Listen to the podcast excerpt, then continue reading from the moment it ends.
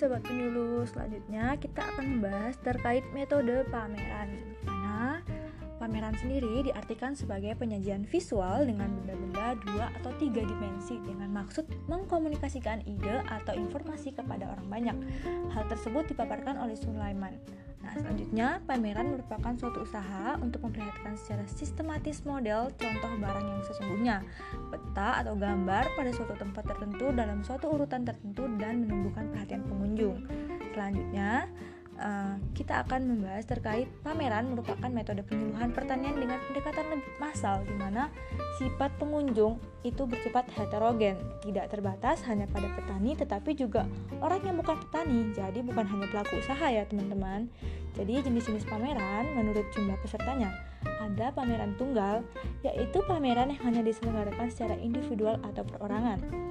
Yang kedua, ada pameran kelompok atau bersama-sama, yaitu pameran yang diselenggarakan oleh beberapa seniman atau pengrajin.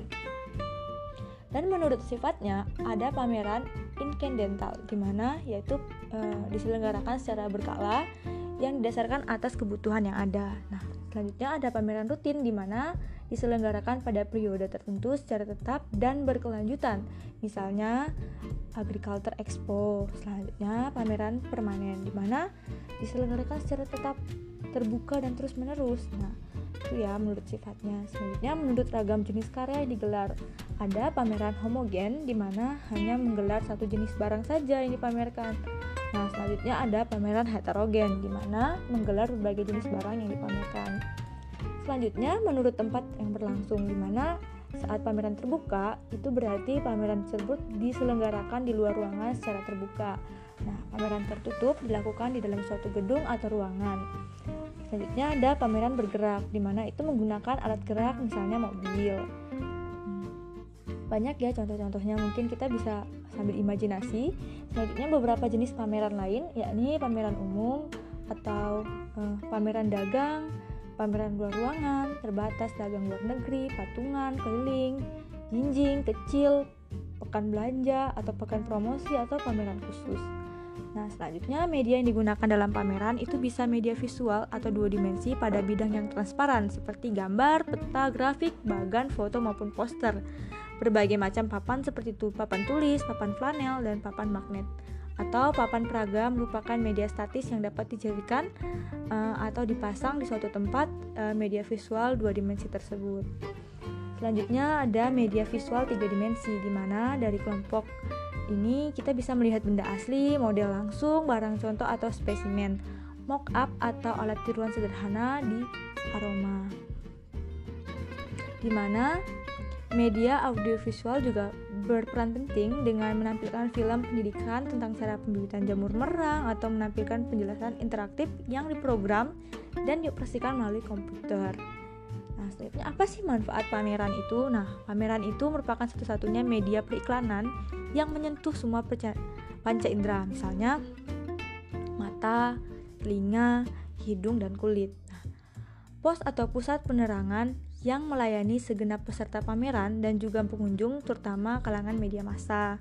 Jadi, eh, banyak ya manfaat dari pameran ini. Salah satunya juga publisitas yang mulai disebarkan sebelum acara dibuka. Nah, selama atau sesudah acara berlangsung akan dapat meningkatkan daya tarik sehingga akan lebih mudah menikmati atau memikat pengunjung. Selanjutnya, menggalang pemahaman dan pengetahuan kelayak mengenai organisasi atau produk-produk tertentu nih misalnya sobat. Nah, melakukan suatu pengalaman pada diri uh, seseorang dengan lebih ter terjamin dan juga tajam. Selanjutnya, e, memikat perhatian lebih besar karena bersifat realistis, konkret, dan juga nyata. Dapat memberikan efek dramatis, dapat memberikan variasi, serta memberikan e, pertegasan secara situasional. Nah, dapat mempertimbangkan minat publik. Jadi, secara garis besar, selain manfaat, e, pameran juga mempunyai fungsi. Nah, fungsinya ialah sarana apresiasi atau sarana rekreasi atau edukasi atau bahkan uh, sarana ajang sana presentasi atau uh, informasi dan komunikasi. Selanjutnya, hal yang perlu diperhatikan dalam pameran.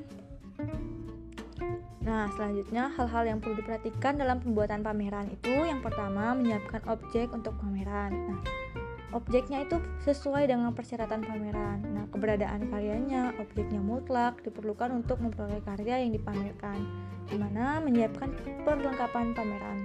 Nah, jadi sarana dan prasarana seperti ruangan, meja daftar, dan pengunjung serta media pameran yang akan digunakan.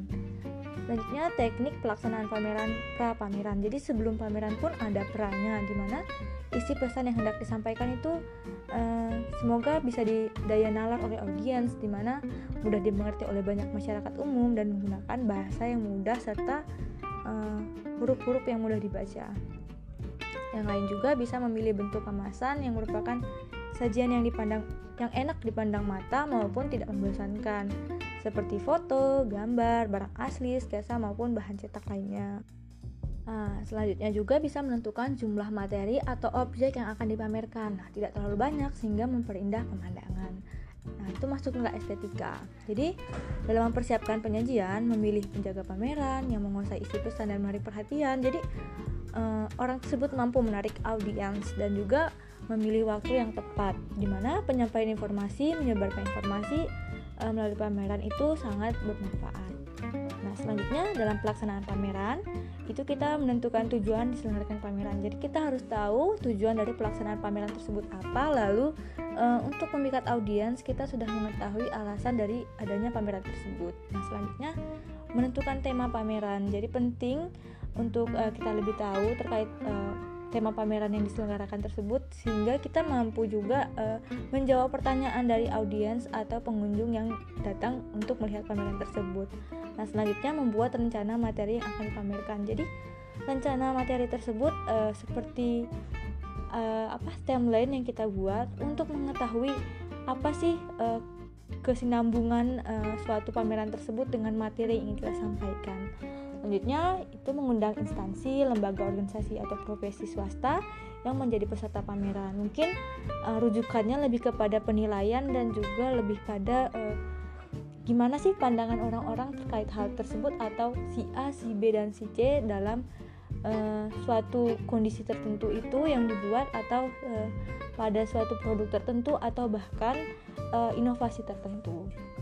Selanjutnya, mempersiapkan area pameran yang memadai berdasarkan jumlah peserta yang mengikuti pameran. Jadi, areanya itu diusahakan space-nya tidak sesak-sesakan dan juga memudahkan atau memberikan kenyamanan kepada audiens. Selanjutnya, menyiapkan juru penerang atau uh, orang yang benar-benar menguasai materi. Mungkin kalau untuk penyuluhan massal bisa digunakan uh, uh, tour guide atau orang yang membawa suatu uh, keseruan atau uh, uh, menimbulkan suasana atau menciptakan suasana yang nyaman untuk audiens. Nah, selanjutnya mengumumkan adanya pameran tersebut di tempat-tempat tertentu agar diketahui masyarakat banyak. Nah, misalnya menggunakan poster, spanduk dan juga media massa lainnya.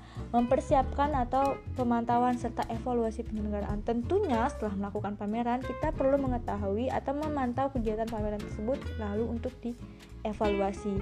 Bagaimana sih dampak dari kegiatan pameran tersebut jangka panjang, jangka pendek dan maupun menengah dari pameran tersebut. Selanjutnya ada pasca pameran, di mana pasca pameran perlu ada metode yang digunakan. Itu berfungsi untuk menarik perhatian yang dilakukan dengan menganalisis efektivitas pameran. Nah, seperti yang tadi kita katakan ya, jadi hal ini bisa didekati dari analisis saran-saran pengunjung, pertanyaan, atau permintaan serta hasil transaksi yang diperoleh. Nah, media promosi pameran itu ada apa aja sih? Pertama itu media cetak, elektronik, sosial media, poster, dan baliho. Nah, selanjutnya, apa sih hambatan dalam pelaksanaan pameran? Pertama itu kurang koordinasi dan komunikasi yang kurang baik antara pengunjung dan penyelenggara. Nah, selanjutnya uh, jumlah pengunjung yang hadir. Nah, kalau kurang banyak sehingga pameran menjadi sangat sepi. Nah, selanjutnya itu kurang kerjasama antar panitia. Nah, mungkin itu terkait dengan metode dalam pameran, hal-hal yang bersinggung dan berkesinambungan dalam pameran. Sekian dan terima kasih.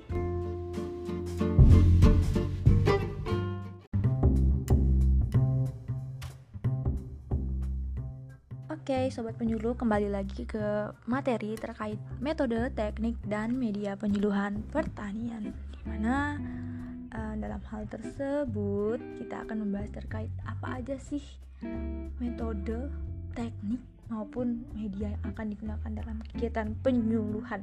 Yang pertama, temu wicara di mana pertemuan yang dilakukan dua arah atau dialog dua arah antara petani maupun kontak tani dengan pejabat pemerintah dengan pembahasan kebijaksanaan atau kebijakan daripada pemerintah terkait pembangunan pertanian maupun kehutanan. Nah, selanjutnya eh, manfaatnya ialah peningkatan presentasi aktif petani dalam pembangunan. Nah, selanjutnya itu pemerintah e, menindaklanjuti hasil dari temu bicara. Nah, selanjutnya ada temu bisnis atau temu usaha di mana pelaku usaha atau pengusaha agroindustri di segmen hulu maupun e, pengusaha benih, pupuk, obat serta alsintan itu mampu memberikan e, pengolahan produk primer atau pengusaha segmentasi pasar di mana dipandang sebagai bagian dari upaya pembangunan sistem agribisnis atau e, mengintegrasikan secara vertikal kegiatan hulu pemasaran sehingga petani dapat nilai tambahan atau add Nah, untuk selanjutnya itu temu usaha dapat e, mendampingi petani di mana pemilihan komoditas yang memiliki keunggulan pasar daripada komoditas konvensional itu diusahakan petani. Uh, selanjutnya juga perencanaan usaha agribisnis yang lebih layak dan juga memberikan margin yang lebih besar kepada petani. Di mana perencanaan produksi produk primer baik secara kuantitas maupun kualitas itu sesuai dengan permintaan pasar.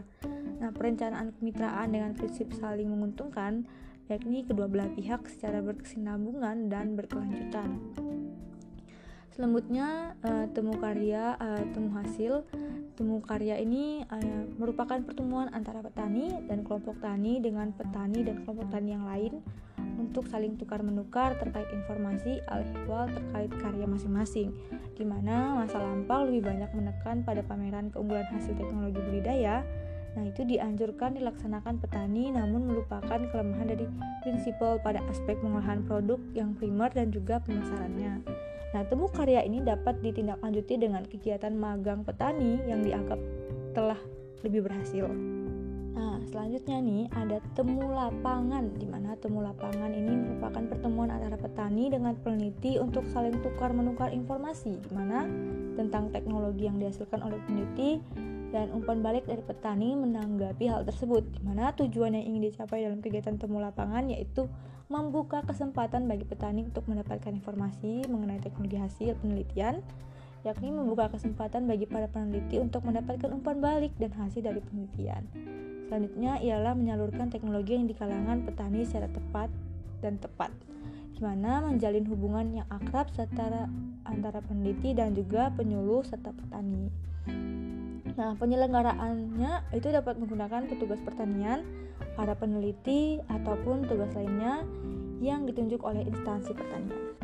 Nah, selanjutnya itu ada mimbar seresehan di mana forum konsultasi antara wakil para petani nih bersama dengan KTNA dengan pihak pemerintah yang diselenggarakan secara periodik dan juga berkesinambungan membicarakan musyawarahkan serta mencapai kesepakatan mengenai hal-hal yang menyangkut masalah-masalah pelaksanaan program uh, pemerintah dan kegiatan petani atau nelayan dalam rangka pembangunan pertanian.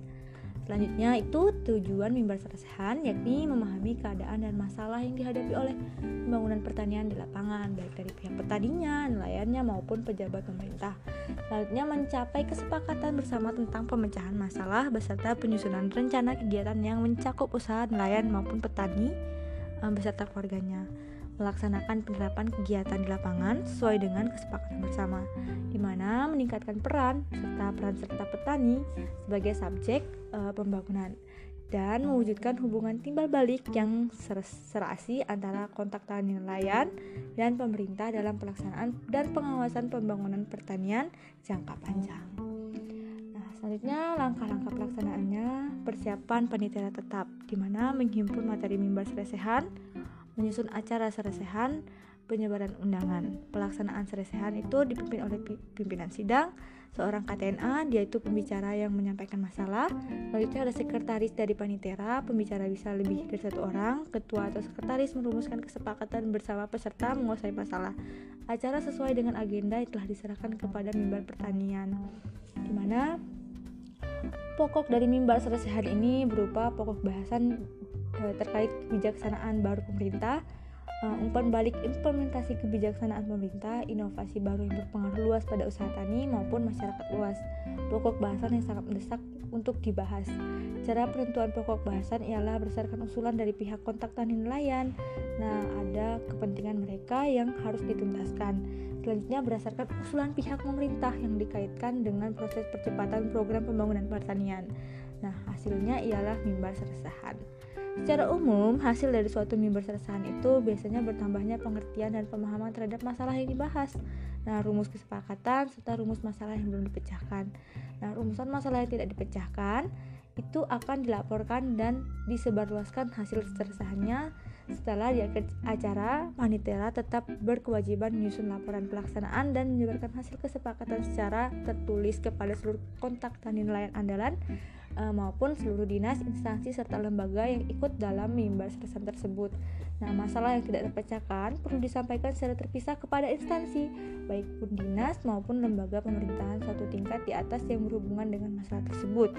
Bila masalah terdapat dipecahkan, maka panitera tetap perlu menyampaikan pada acara mimbar sersan berikutnya. Nah, mungkin itu terkait pembahasan metode dan teknik serta media penyuluhan pertanian. Sekian dan terima kasih.